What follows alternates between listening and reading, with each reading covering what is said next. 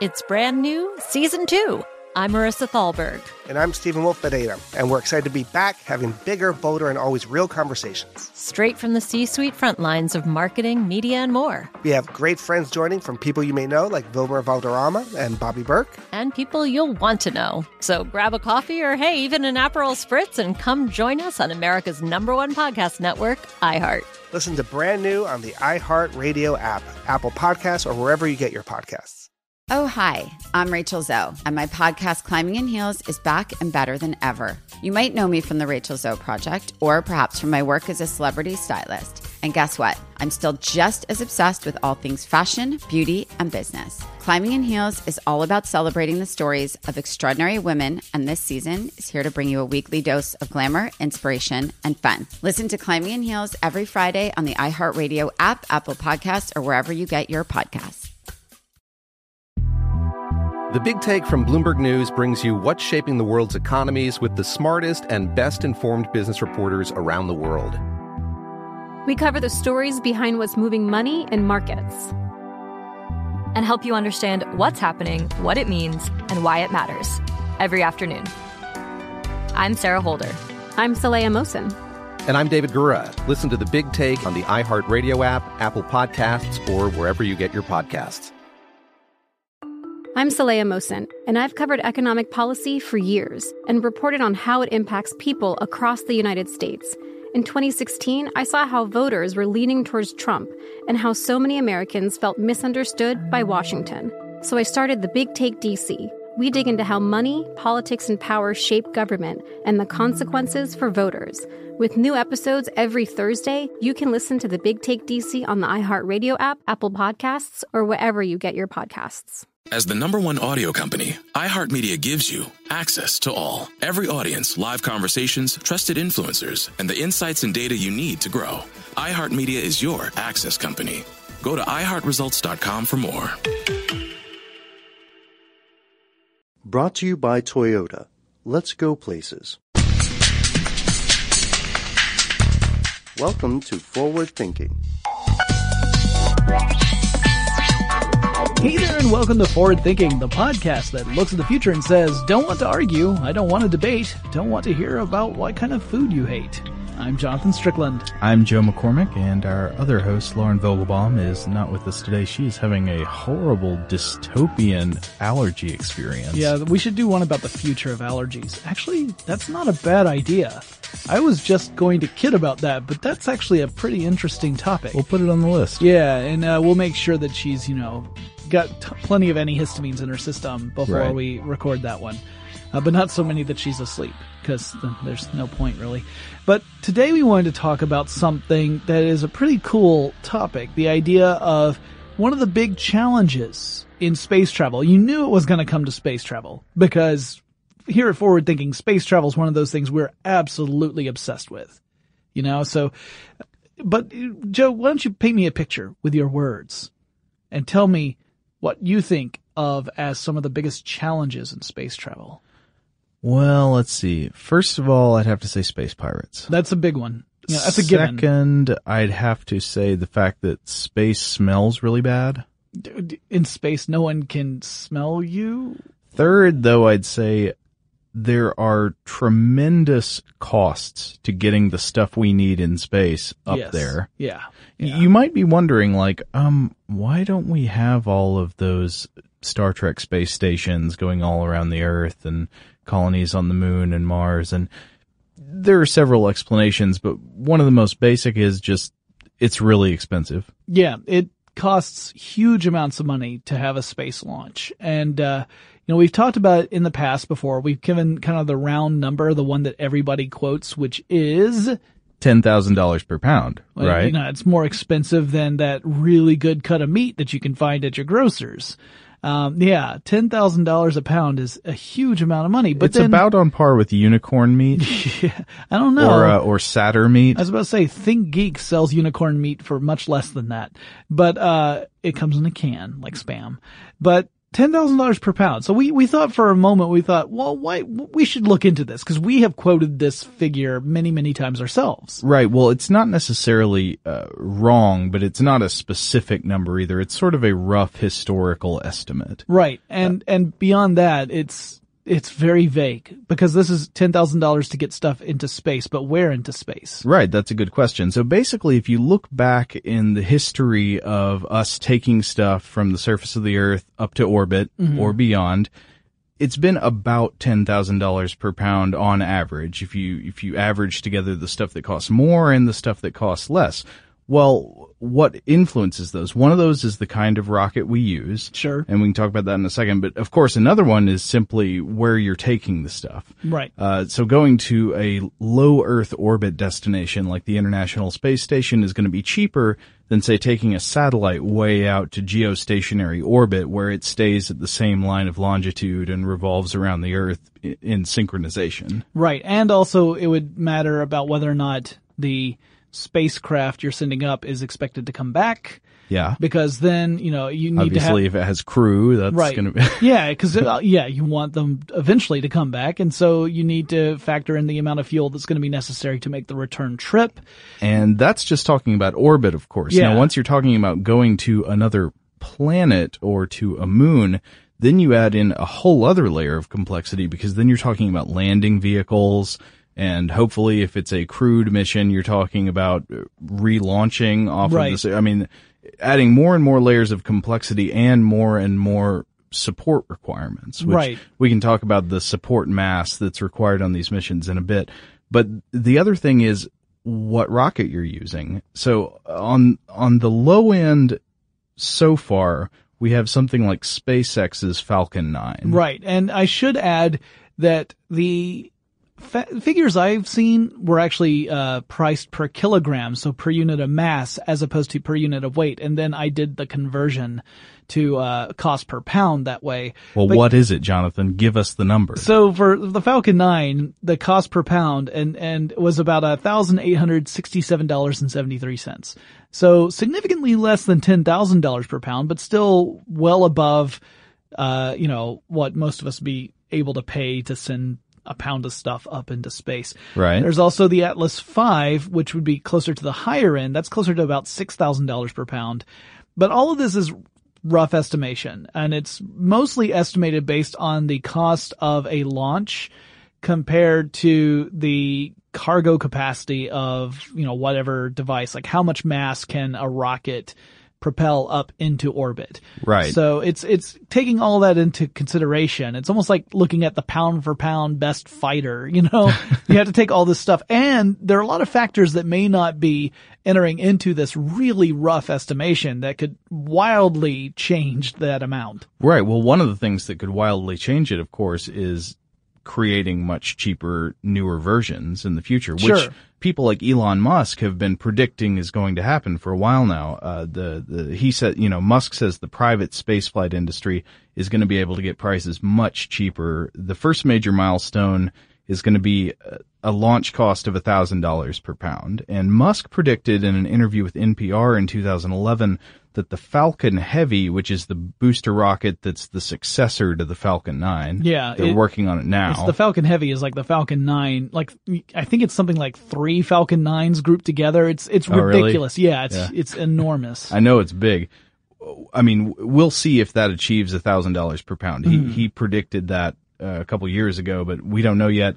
Uh, it's scheduled for launch in 2015, so I guess we'll find out. And uh, of course, in the same NPR interview, Musk acknowledged that even a thousand dollars per pound is still too expensive. Mhm. I mean, that's so expensive. What we really need to do is get things under a hundred dollars per pound. Yeah.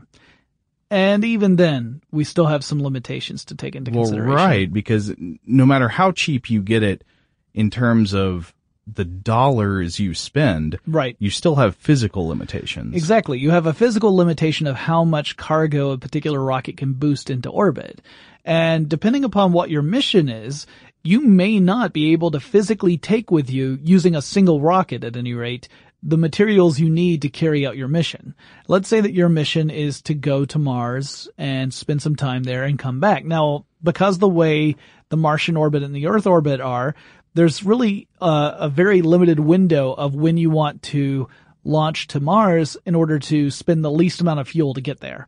And then once you're at Mars, you have to wait for a long time for that situation to come back round for you to be able to get back to Earth under the same conditions. Right. Otherwise, you have to have even more fuel because the distance between Earth and Mars will be greater, right? Because they don't Yeah. orbit the sun at the same rate. Yeah, I mean, there's no point at l- in launching at a time when you're not going to be able to make the shortest route to Earth. Right. Yeah. You wouldn't want to launch off of Mars and say, well, here's the problem. By the time we get to Earth, we, it will effectively be on the other side of the sun from where we are now. So we're going to need five times the amount of fuel we would need. Right. Or, or more, really. I was just throwing five times in there out of random.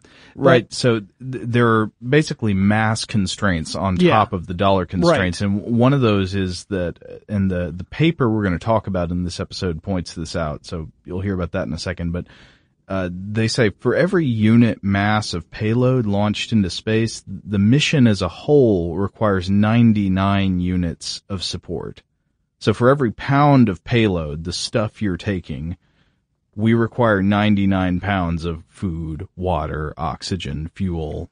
Yeah. And it gets even more complicated, right? Because when you're talking about fuel, Right. like you can't just add fuel into the, the mixture and say, oh, now we've Add- got seven. Adding fuel increases your weight, right. so you need to add more fuel. Yeah, you have to find the right balance point where the fuel you have is going to be sufficient to get that weight out into space. it's kind of like, why doesn't my car have a 65,000 gallon gas tank? yeah, yeah, because by that time your car would be so heavy as to not be able to move.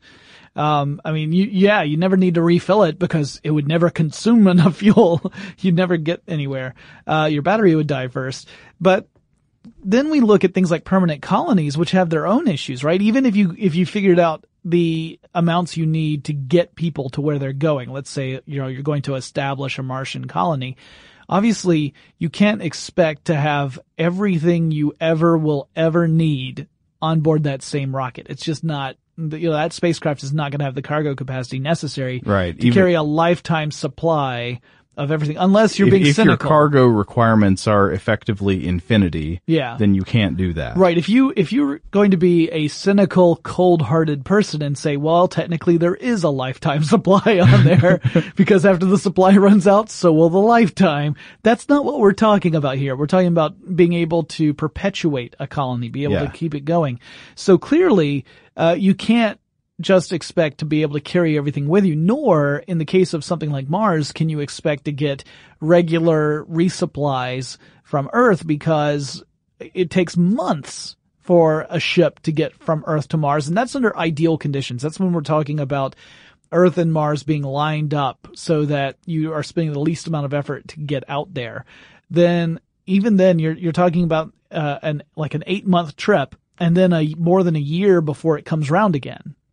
So that's not really a viable option either to say like, oh, we'll just send uh, supplies from Earth to Mars indefinitely in order to keep them going. So that's one of the reasons why we talked about the big challenges that the Mars One colony faces if they want to really be successful. So here's where we get to the point of the episode. Mhm. What if we could create a way where a low mass initial investment in a space mission's cargo could create a self-replenishing system for the things we need in order to colonize other planets or survive in a long space journey? Right. So in other words, what if we could bring something with us that could continue to manufacture the basic things we're going to need either on the journey there or if it's a uh, if it's a mission like the one we mentioned about Mars where you land on the planet, you are actually able to make the stuff that you need in order for that mission to be a success and for everyone to survive and to get back to Earth safely. Yeah, and this is where synthetic biology comes in. Yeah, this is really an interesting uh, idea. Synthetic biology is defined as the design and construction of new biological parts, devices, and systems,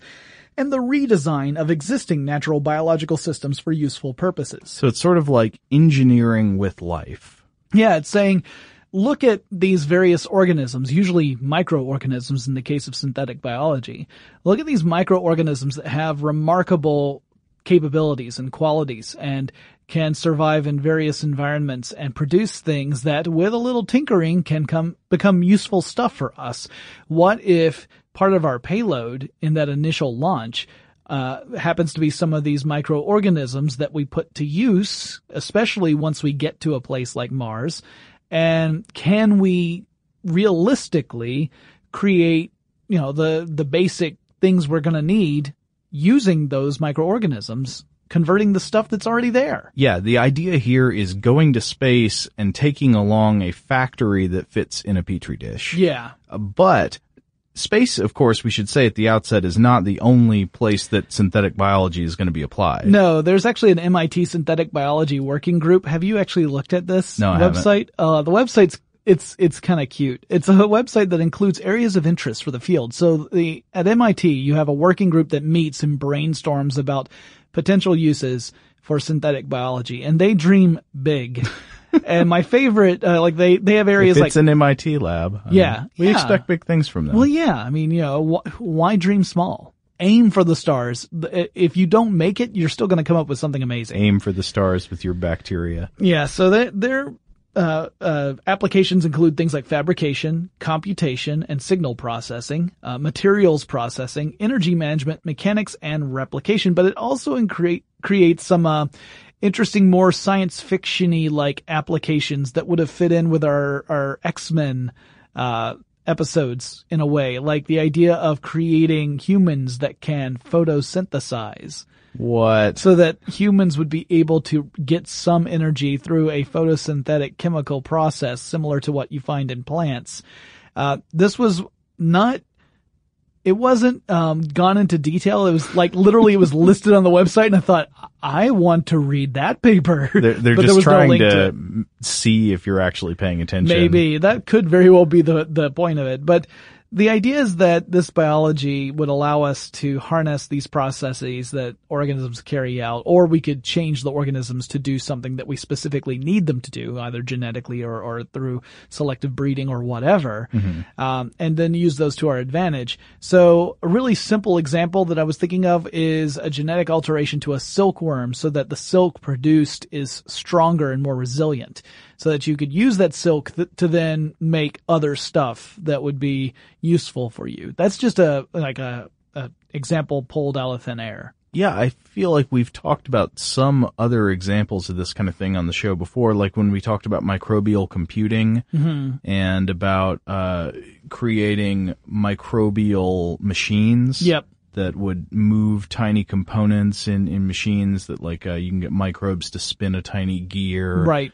Uh, and if you would be changing the nature of these microbial life forms in order to do useful work for you, that seems like that would fit under synthetic biology. Right. Yeah. In this case, the work we're mostly talking about tends to be chemical in nature as opposed Yeah. to mechanical. Well, obviously that Yeah.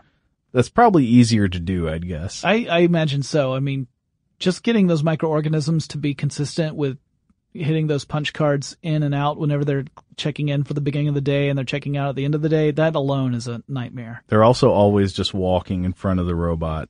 They get Yeah. beaten down every time. Yeah. So let's talk about this paper you found that really became the the linchpin for all of the research that we've done for this topic. It's actually an incredible paper and Yeah. it's and it's completely available to read. Yeah, you can read the full text for free. So, uh, so it was just last week, I think. It was in 2014. It was a group of authors associated with UC Berkeley and with NASA, uh, two and two each.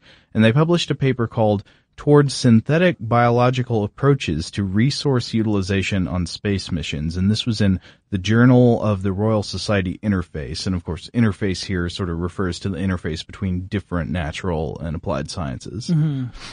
And so the authors, which were Menezes, Cumbers, Hogan, and Arkin, claimed that if you're going to explore or colonize the moon or Mars, it makes good sense to develop systems of biological production, to use live organisms to transform things like available volatiles and waste products into usable resources to keep the crew members alive and able to do their work on the mission. Right. And ideally you would want to have organisms that could harness whatever resources are going to be available on the site you're going to. So Yeah. Mars, for example. Uh, which would include things like carbon dioxide and nitrogen, which are found on Mars. Also, ideally, the outputs of those organisms will fall into a useful category of material uh, or as an intermediate feedstock that some other microorganism will consume to produce the useful material. In other words, they actually talk about you know, you could create a system where you have these microorganisms that take some sort of raw material that are, that, that you find on Mars.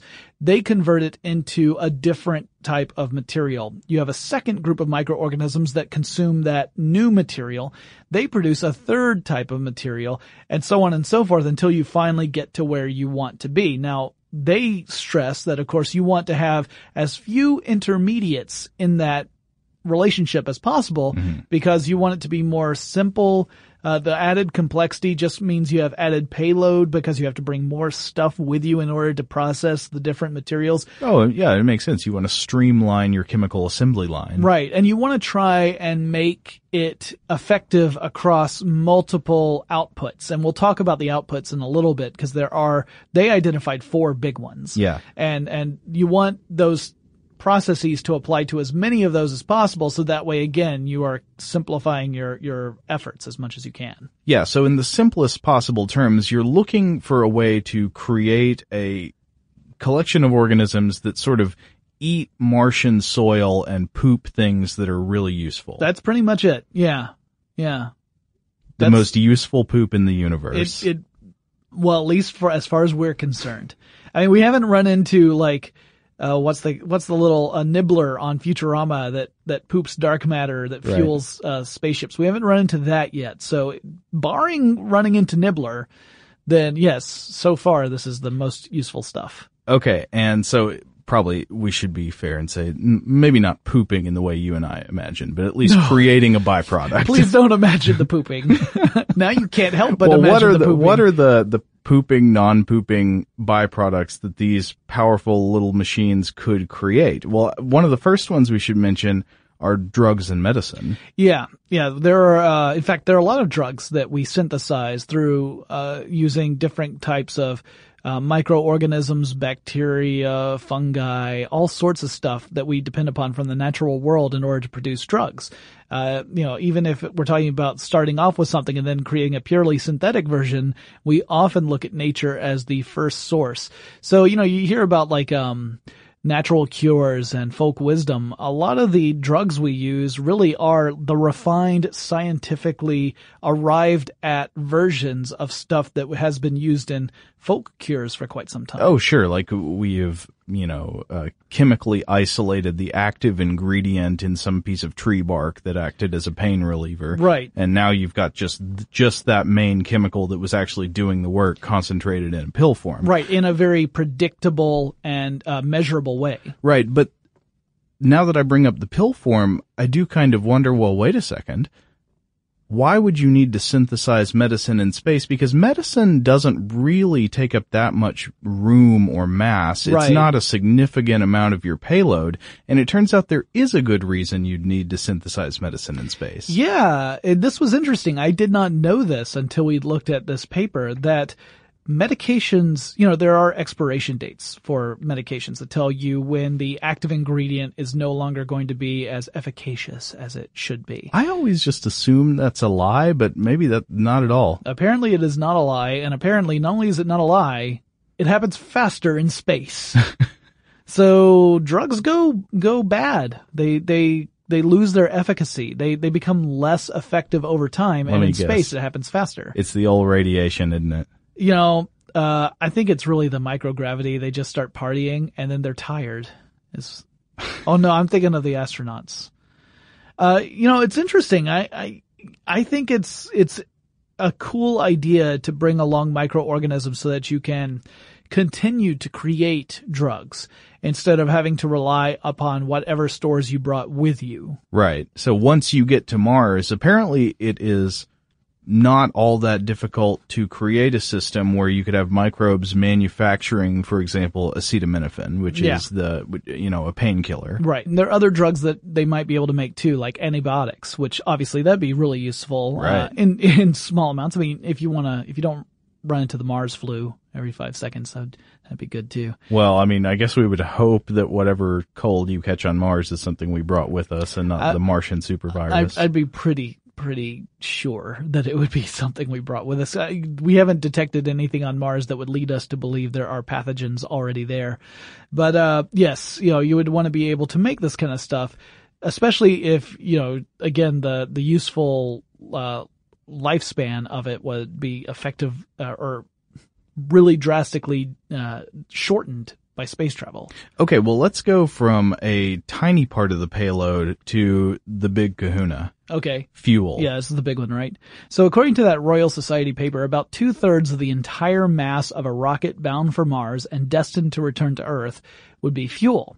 So the more stuff you want to bring with you, the more fuel you need. And again, like we said, it's not that simple ratio. You know, the more fuel you need, the more fuel you're going to need to move that fuel. And you have to find just the right balance there.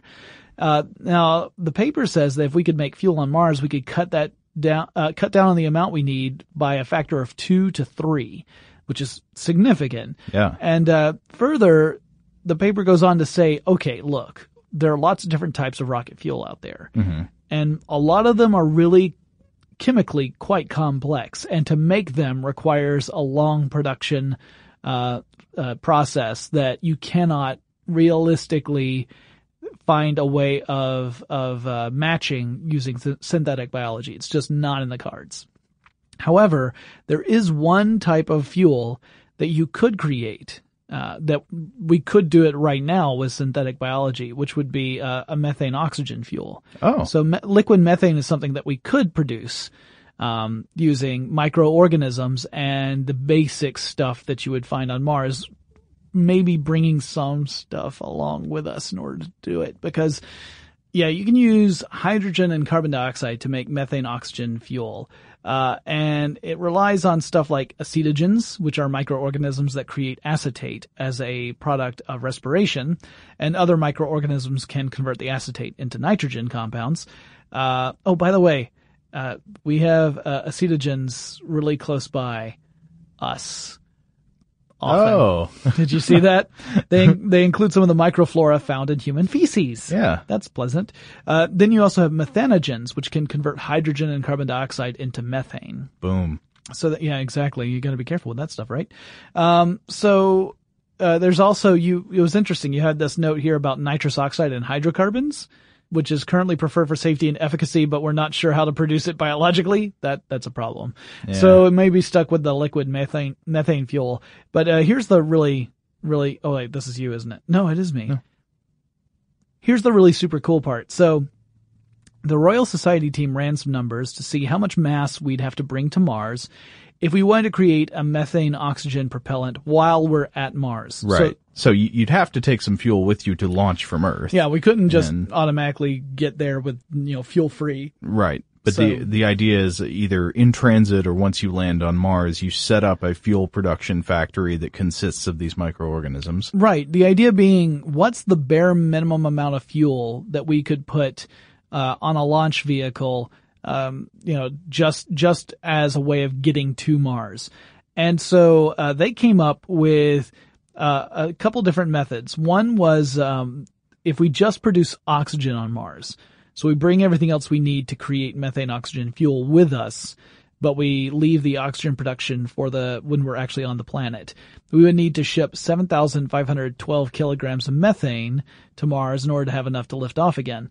Now, if we produced both oxygen and methane on Mars, we would need to ship just 3,251 kilograms of hydrogen there to fuel the production of the methane oxygen fuel while we're on the planet, which is less than half the mass of what we would need if we were only concentrating on oxygen. Now, if we went a step further and said, how about we try to produce the hydrogen on Mars as well? And the way we would do that is we would collect water from the soil of Mars. We would evaporate the water out of the soil. We would then use electrolysis to break the, the molecular bonds so that you get hydrogen gas and oxygen gas. Um, and if, if we use that methodology, then we could cut it down to between 2021 and 2658 kilograms. Now remember, we started with 7,512 and that was already assuming we were going to produce oxygen on Mars. That's not even, Yeah. like if we were talking about just pure fuel to get there and get back without ever making fuel on Mars, you start getting into huge, huge numbers and it, it quickly becomes problematic. Yeah. So this is a really interesting idea. Uh, the, you know, I don't fully understand the processes uh, the actual like lab process that you goes mean in. you're not a rocket scientist? Nor am I some sort of microorganism. rocket fuel scientist. I'm not a microbiologist either. So, so uh, both of those are true. And so, well, it- I think we can take them at their word for now, unless Yes. we hear response by other Sure. people in the community. So let's go to another big thing that's part of uh, our trip and making sure that we survive, not just to get there and get back, but to survive the entire way. And that's uh that's some tasty yum yums. Well, maybe somewhat tasty. Yeah. Uh, I don't know if they qualify as yum yums. Maybe, maybe almost num nums. Yeah, we need some sort of sustenance, however. Some, some barely edible, somewhat nutritious food that people can keep down while they're up there. So Mm-mm. One of the, the the paper talks about a resupply mission to the International Space Station. Yeah, they so they say that typically more than half of a resupply mission, the cargo is food. Right. And they specified there was one recent uh, mission they looked at, which was 59% food by weight. Yeah. And that's space food we're talking about. That's presumably mostly or totally dehydrated Right. food. Yeah, you would add water once there and prepared to to eat your shrimp cocktail mush. We had a nice long discussion about shrimp cocktail before. Well, we're going to talk about space food in a minute. okay, fair. I won't. I won't. I won't spoil it then. Uh, and this is not really practical for people who are headed to Mars, where you can't get that resupply mission regularly. Like I was saying before, you need to have, uh, you know, some way of producing food because you're probably not going to be able to carry all the food you're going to need for that incredibly long mission. You know, the the eight month or so flight out to Mars, the year or more that you're going to be spending on Mars before you can take another eight month flight back. That's a long time. You know, I have a question actually, which is how much food does an astronaut need? Oh, well, And and I wonder how that compares to what you need on Earth because an astronaut, you know, they have to exercise constantly in order to prevent uh, too much decay of the bones and muscles. Yeah. Uh, and and how does that factor into how many calories they need? well, I can tell you that they eat about 1.83 kilograms of food per day. Each person does. Uh, I don't know the caloric value of that 1.83 kilograms. Um, I don't know, like, It's just straight up pork drippings. yeah, it's yeah, it's it's just pork rinds, just bags and bags of pork rinds up on the ISS. no, like we were saying, I think most of that is going to be dehydrated Yeah. packaged food that's Right. shipped up. It you know, it's been designed by the the chefs at NASA. Now I didn't, I, I- I don't know for a fact if the 1.83 kilograms of food per person per day is based on the dehydrated amount or the quote unquote wet food. Um, because they do talk about the difference between dehydrated and wet in the paper because, you know, you can ship stuff up dry, add water to it to make the wet food. Uh, or you could have it all be wet food to begin with, which adds mass, obviously, because you've got water there. You know, the term wet food makes me think of the canned Like dog, cat, dog and cat, food. variety. Yeah. So if we wanted to go to Mars, so this this is how much we would need to take with us for uh, an entire trip, which includes flying out there, staying on the planet, and then coming back. We need to ship ten thousand fifty eight kilograms of food to last the whole trip. That's based on six astronauts. Um, and that's the conservative estimate. Right. So according to the That's paper, no no midnight snacks. no, no midnight snacking. Uh, according to the paper, about 5,861 kilograms of, quote, vegetarian wet food, end quote, could come from local crops. Hmm. Well, so I, I imagine this would be similar to the approach that the Mars One colony proposes, which is they want to use hydroponic farming techniques to grow food crops on the surface of Mars. Okay, that makes sense. Really, it's probably under the surface of Mars because it's probably in underground greenhouses. Because there are radiation issues if you are on the surface. Um, so, according to the paper, yeah, we would still have to bring more than four thousand kilograms with us in order to uh, to have the entire trip uh, accounted for. Because you you know you need to have enough food to get there. Now, once you're there, you could start growing food and use that to supplement it. So they said that this could also come from a different source, not just local crops. If you didn't want to go the hydroponic crop route, you could grow Arthrospira platensis and Arthrospira maxima, which together form Voltron. Uh, no, actually, they, they become spirulina. Now, have you ever heard of spirulina? Uh, not before today. So spirulina, actually, I had heard of this, but I didn't know much about it. Um, it's often sold as a food supplement. Mm-hmm. It's specifically sold to vegetarians as a food supplement because it is, uh, it's got a lot of, um, proteins in it. In fact, Right. it has like all the major, uh, amino acids are involved, uh, in a, uh, in, in this. So you, you wouldn't miss out on any. So vegetarians often take this as a supplement so in case they're not getting enough protein through their other parts of their diet. Um, and it's stuff that the Aztecs used to eat. It's technically a cyanobacteria that lives in tropical lakes uh, that have happen to have a high pH level. So they need that uh, environment really to survive. Uh, and it's sold as a food supplement everywhere, also as a whole food. I mean, there are people who make cakes out of this stuff. That's what the Aztecs used to do. Wow. And uh, the only thing that really uh, I know about that is uh, something to take as a co- precautionary uh, warning is that it doesn't necessarily serve as a good source for vitamin B12. So you could suffer a vitamin B12 shortage if you didn't have some other means of supplementing this food. Presumably, they would plan ahead and either have that in other food stores or have a supplement. Yeah, because the the supplement that's often packaged with this stuff in uh you know often it'll say it's it's fortified with it or whatever. A lot of that doesn't end up being biologically active when you eat, take these things. So it's Mhm. actually a real problem. You need to have a, a good source of B12. But uh, using this approach, the spirulina approach, the shipping mass for food would be cut down to 2,382 kilograms. Uh, and the mission would include bioreactors in which space travelers could cultivate the spirulina. So, So you- 2,382 you'd be- kilograms. You'd be cultivating the scum you need for dinner. Yes, you I mean, we're we're talking about cyanobacteria right Yes. here. So this is uh, AKA blue green algae, Yes. the scum in the ocean Yep. that is responsible for all well, the lakes, but yes. Well, sure. Yeah. Oh, there's cyanobacteria in the Sure, ocean. but too. this- oh, you're talking this about this specific type yeah. stuff is from lakes. Freshwater. Yes. Correct, you are. So it would it would not be salty cyanobacteria scum. it would yeah. Uh, there's no discussion about how they would augment the texture or taste of this stuff. This is purely a could we do could we achieve the goal of producing food using uh, synthetic biology? It's not so much a do we want to do this because ew. right. Uh, well, now I can see that the main advantage of this would be on a very extended journey, Yeah. right? A long trip to Mars Right. or to an asteroid or something like that. Yeah. Uh, Yeah. In fact, not so much for the moon or Right. something close by. Because those bioreactors have mass. They take up space on your ship. They have mass. You have to spend fuel to launch them out there.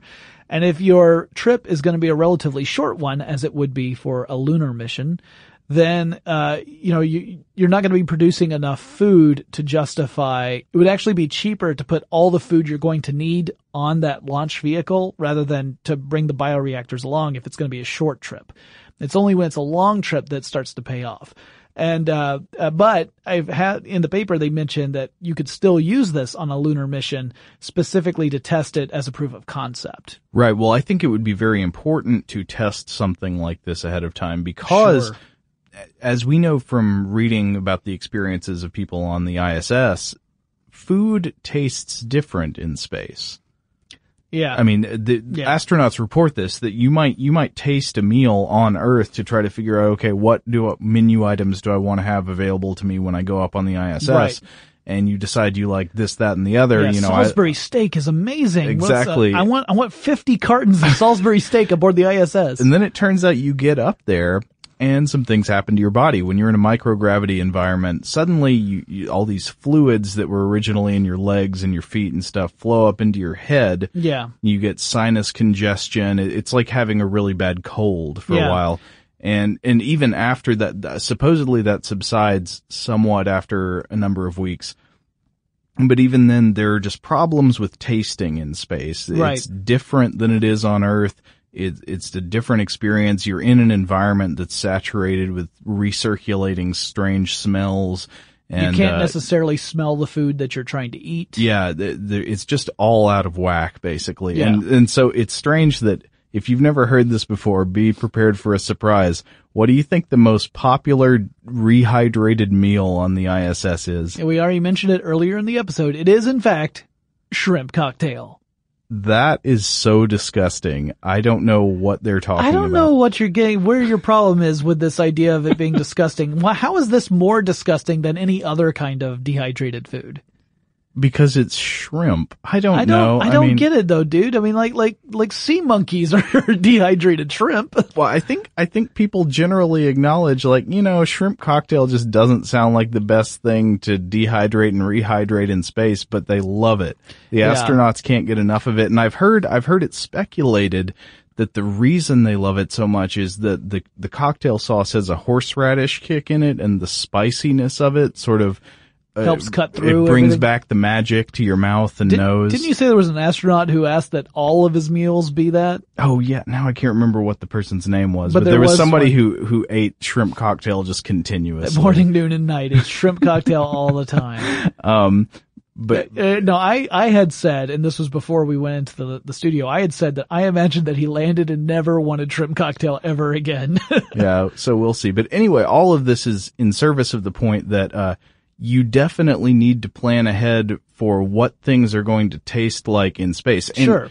On top of that, this isn't trivial. Taste matters in space because morale matters in space. Oh, yeah. And if your astronauts are not getting nutritious food that's at least somewhat palatable, it can be a big problem for the mission. yeah, especially one that's going to take more than a year to complete. I mean, you know, if you're, if you're three months in and you're already feeling really depressed because, you know, the food is unpalatable to you, then, you know, and you know that you've got more than a year of that food to look forward to, that's an issue. Yeah. Uh, but no, one thing we should point out though is that the the issues that people run into in space may not, in fact, be the same as those that they encounter once they're on the surface of the planet. That that's a good point. I was actually wondering about exactly that fact. So obviously, if you're traveling to Mars, a lot of this is going to be like being on the ISS. You know, you you'll Yeah. have this fluid redistribution, Sure. and and so probably it will affect the way things taste. I wonder if things, if you're on the surface of Mars in Mm-hmm. a sort of buried habitat there. Does your sense of taste and smell return to more like what it would have been on Earth, or is it more like what it is in space? Well, I mean, you still have or re- is it something completely different? It would probably be different. I mean, I would imagine to be kind of similar to what you encounter in like any place where you get a lot of recirculated air. So imagine an airplane where you get a lot of recirculated air. It's the same sort of thing because, you know, you're not getting any fresh air because you can't. Not on Mars. However, Mars does have gravity. It's, it's much greater than microgravity. You have maybe what, about a third the, the strength of Earth's gravity. Uh, so, you know, your fluid distribution would be more akin to what it is on Earth. So you wouldn't have necessarily the same sort of sinus issues that you would have in, in microgravity. Uh, and you would not have to worry as much about opening up a food item and not being able to, you know, really smell it because, you know, on a space, in a space environment, you have to make sure you're not emitting anything that's going to get into to important equipment, right? You Yeah. can't you can't just squirt the shrimp cocktail all over the place. you know, you're you're just roughhousing over aboard the ISS. You can't do that. But on Mars, it's not as big of an issue. So things like the smell of food could become more of an important factor. Of course, if you're thinking, do I want to smell cyanobacteria grouped into cakes? That's a different that- question. That would smell like. I don't know either. I've never had it. Well, anyway, the whole point is, yes, you need to test this in space first. Yes. And, and test it on the moon. I, I think that's crucial because you can't saddle these people with disgusting grubbins for three years. Right. Or what, two and a half, two and a half to So three. yeah, something like, I think, I think it's not quite two and a half. Like I, I remember the paper talked about being 900 something days. So, Okay. All right, it should be more than two and a half. Two and a Yeah, half to yeah, three years, yeah. somewhere in, in Somewhere in between there. there. Uh, yeah, so we've talked about medicine, we've talked about fuel, we've talked about food. There's one more big one yeah. that I think is very important. Now, here's a good question. Sure. Let's say you're going to space and you know there's this whole range of tools and building materials you might need, Sure. but you don't know exactly how many of them you're going to need for sure. Right. or uh, or maybe you just notice that eh, some of these tools, while they would be very useful when once we get to Mars, are kind of unwieldy in shape and would be difficult to store on the way there. They're you know volumetrically inconvenient. Right. Why don't you just print them in space? This is an idea that's been explored and we've talked about it on the show before. 3D printing for space exploration. Mm-hmm. So instead of taking up all these tools and building materials, you instead take a lump sum of printing material and then you can print the items you need once you're there. I think that makes good sense, but you can do one step even better. Right. Don't even take the bulk materials to begin with. Right. Take some microorganisms that can convert whatever stuff happens to be on the planet you're visiting that will then convert that into the biopolymers that you need to print stuff. Brilliant. So- I love this. Yeah. Now, now this again could really cut down on the amount of launch mass you need for your mission. Yeah. Uh, and it would require the team to print out stuff that they need. And that could include things like habitats. It could include, like, it, it could include big stuff. And really, again, the team uh, that was writing this paper was just looking into the feasibility. Like, is it possible to have a microorganism create the stuff that could potentially go into a device like a 3D printer? And they found that yes, that is feasible. Yeah. It uh, doesn't mean that we can do it right now. It just means that there's no reason we couldn't pursue that as an option. Oh, bioplastics are a huge thing. Yeah, Sure. that seems totally feasible to me that you can have a microbial factory for producing the plastics you need to make a, you know, slat that goes on the side of a habitat. Yeah. So again, this could really cut down not just on the the bulk material. I mean, again, it just it creates more room for other stuff. It means that you also have a a more self-sustaining uh, mission that is capable of handling things when uh, the unexpected occurs. Like when something you de- had not accounted for, like a tool breaks, then with this system, you would get more of whatever raw material the microorganisms needed to convert into biopolymer, then put that into the 3D printer and print yourself a new tool whenever the old one has worn out or broken. And you don't have to worry about that kind of situation uh, completely throwing the mission into jeopardy. I think that's an excellent idea, and I also want to do a little aside that you might find amusing. Okay. It's a note about academic language usage in the way people write papers. Right. I, I don't want to denigrate their research. These guys are brilliant, but I kept seeing a certain phrase in this paper and I was like, what the heck is three dimensional printing?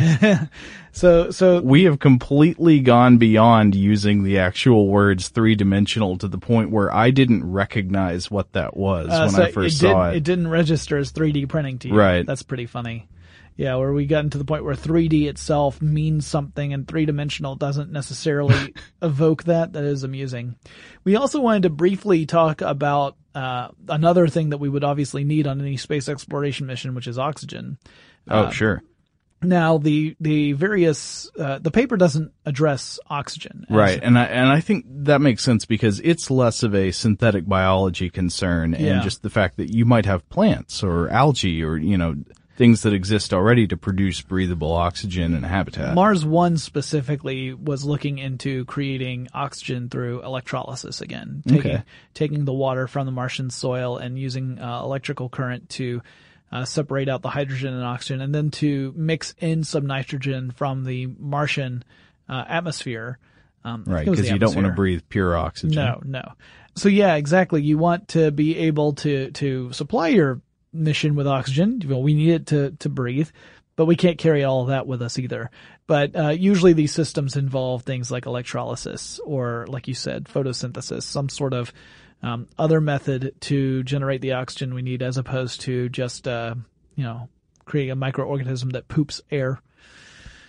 That one's not uh, listed in the paper. So If you want to be more elegant, you could say it exhales air. I, yeah, I could say that. Yeah, it's something that ex, that respirates and it breathes out oxygen and maybe breathes in carbon dioxide. I guess the term is excretes. It Yeah. it puts it out there. so we have a lot of different challenges here. One of those is just being able to make use of whatever the resources are at the destinations we're going to, and right, big- because I mean, this comes up in the paper. Yeah. Going to the moon and going to Mars are different in terms of the chemical elements available in, say, the soil. Exactly, yeah. Martian soil and lunar regolith, uh, which is what we call the the soil on the moon, uh, have very various um, oxides and and other elements in them that you can find in one but not the other.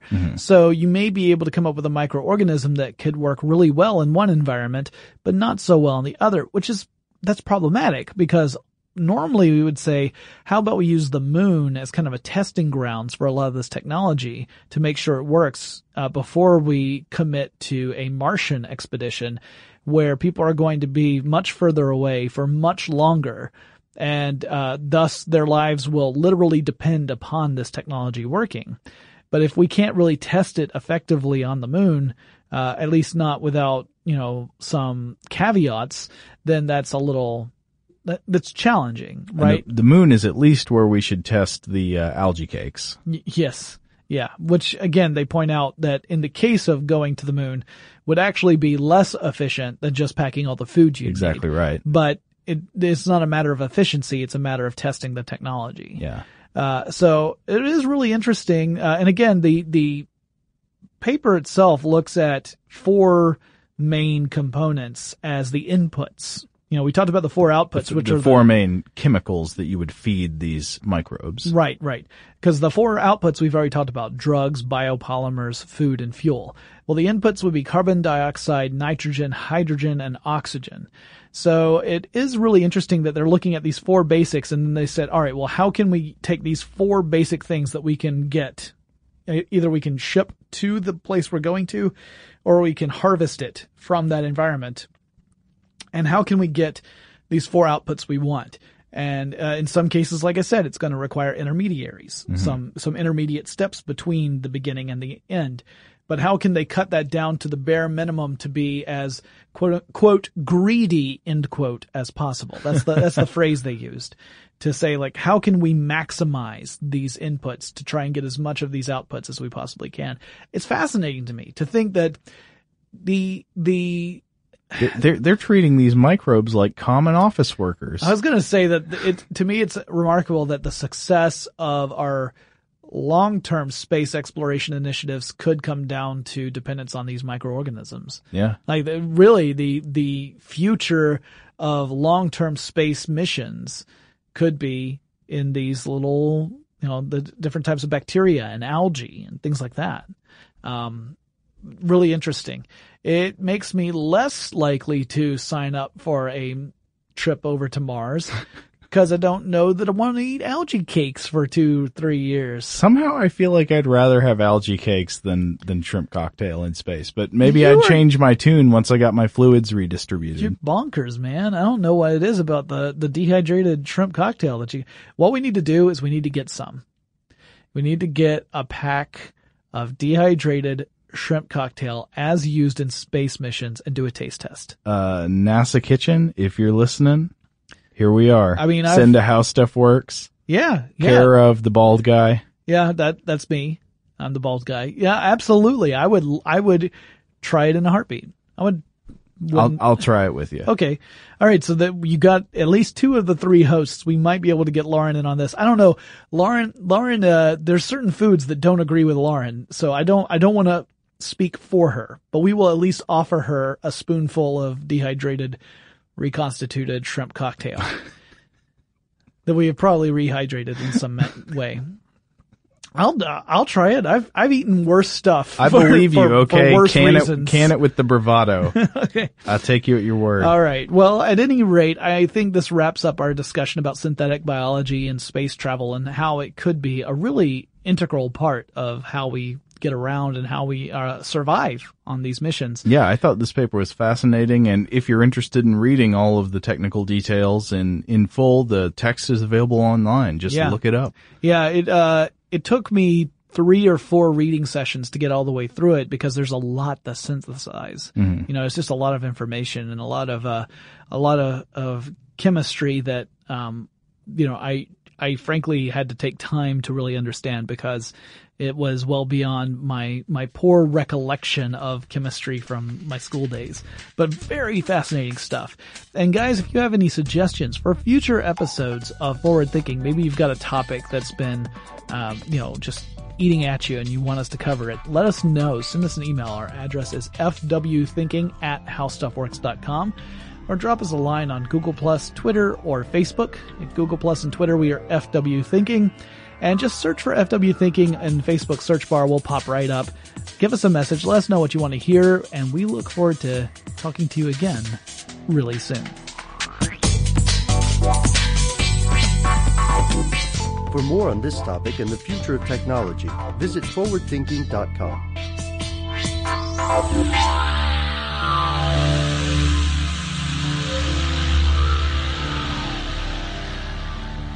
Brought to you by Toyota. Let's go places. It's brand new, season two. I'm Marissa Thalberg. And I'm Stephen Wolf Bedata, and we're excited to be back having bigger, bolder, and always real conversations. Straight from the C suite front lines of marketing, media, and more. We have great friends joining from people you may know, like Wilmer Valderrama and Bobby Berk. And people you'll want to know. So grab a coffee or, hey, even an Aperol Spritz and come join us on America's number one podcast network, iHeart. Listen to brand new on the iHeart Radio app, Apple Podcasts, or wherever you get your podcasts. Oh, hi, I'm Rachel Zoe, and my podcast, Climbing in Heels, is back and better than ever. You might know me from the Rachel Zoe Project, or perhaps from my work as a celebrity stylist. And guess what? I'm still just as obsessed with all things fashion, beauty, and business. Climbing in Heels is all about celebrating the stories of extraordinary women, and this season is here to bring you a weekly dose of glamour, inspiration, and fun. Listen to Climbing in Heels every Friday on the iHeartRadio app, Apple Podcasts, or wherever you get your podcasts. I'm Saleha Mohsin, and I've covered economic policy for years and reported on how it impacts people across the United States. In 2016, I saw how voters were leaning towards Trump and how so many Americans felt misunderstood by Washington. So I started the Big Take DC. We dig into how money, politics, and power shape government and the consequences for voters. With new episodes every Thursday, you can listen to the Big Take DC on the iHeartRadio app, Apple Podcasts, or wherever you get your podcasts. The Big Take from Bloomberg News brings you what's shaping the world's economies with the smartest and best informed business reporters around the world. We cover the stories behind what's moving money and markets. And help you understand what's happening, what it means, and why it matters every afternoon. I'm Sarah Holder. I'm Saleha Mohsin. And I'm David Gura. Listen to The Big Take on the iHeartRadio app, Apple Podcasts, or wherever you get your podcasts. Snakes, zombies, sharks, heights, speaking in public. The list of fears is endless. But while you're clutching your blanket in the dark, wondering if that sound in the hall was actually a footstep, the real danger is in your hand when you're behind the wheel.